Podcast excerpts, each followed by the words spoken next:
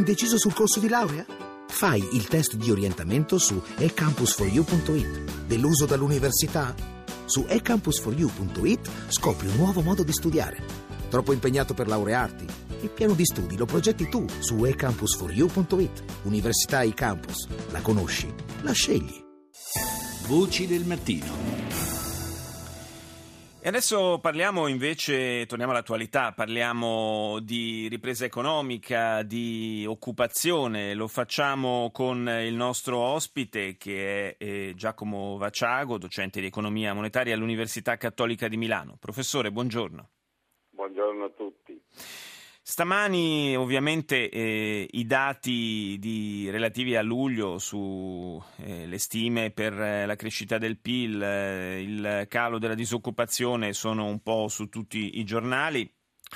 Così prendiamo eh, un paio di titoli su Repubblica, disoccupazione in calo, PIL in accelerazione, ma l'Unione Europea avverte l'Italia. Bruxelles dice giù le tasse sul lavoro, non sulla casa.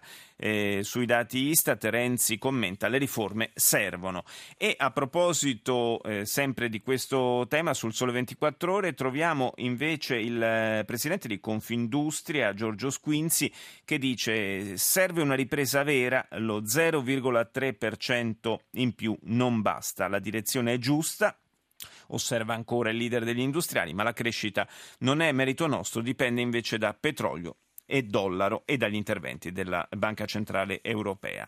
Insomma, eh, chi vede il bicchiere mezzo pieno, chi lo vede mezzo vuoto, come sempre accade. Professor Vaciago, lei come lo vede questo bicchiere? Fortuna i dati Istat sono migliori del previsto.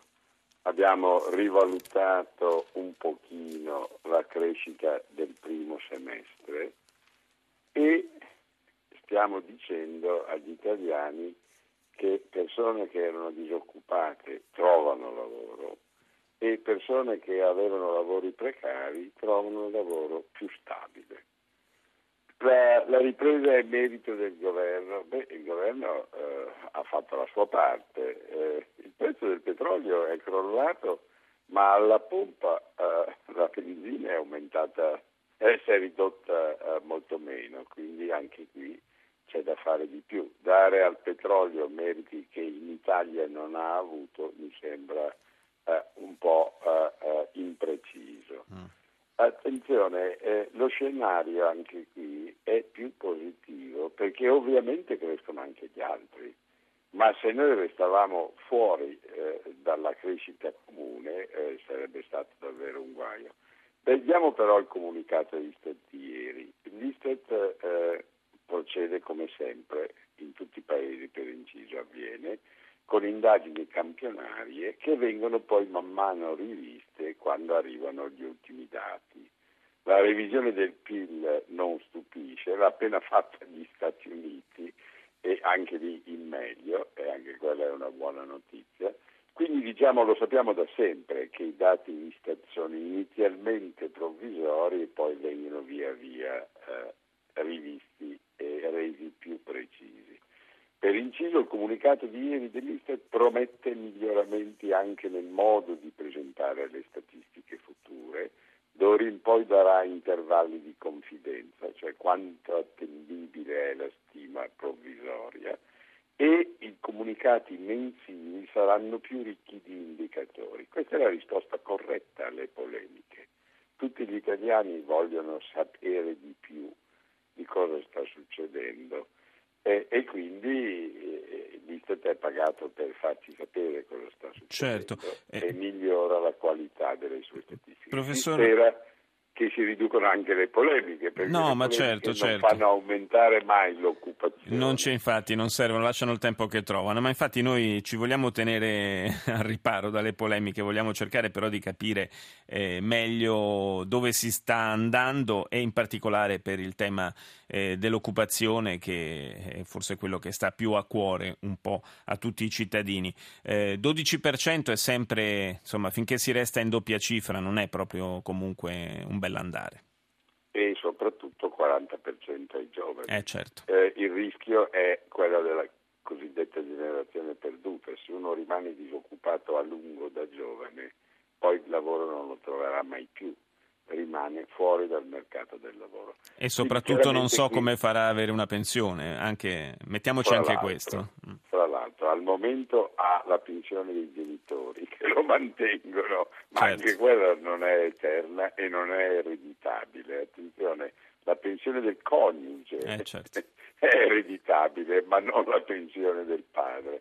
Però torniamo al tema. Allora, eh, molto, il governo, l'attuale governo ha dato enorme priorità alle riforme e agli interventi di politica economica sul mercato del lavoro.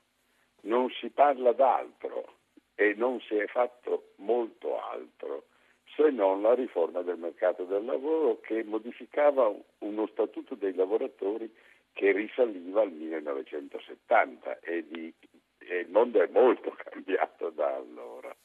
Quindi c'è bisogno di flessibilità ma non di precarietà.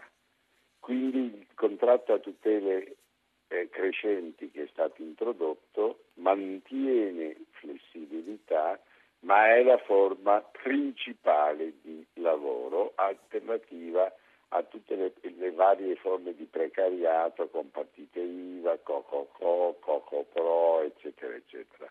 L'Italia era il paese che aveva la maggior frammentazione delle tutele, da chi era tutelato al massimo, il dipendente pubblico di un'azienda eh, decotta, a chi non aveva nessuna tutela e il giovane eh, eh, senza il cognome sì. giusto.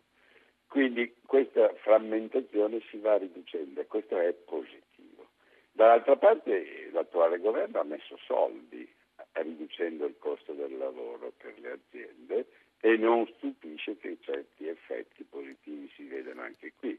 Anche qui attenzione, questi strumenti sono utili soprattutto se percepiti come permanenti.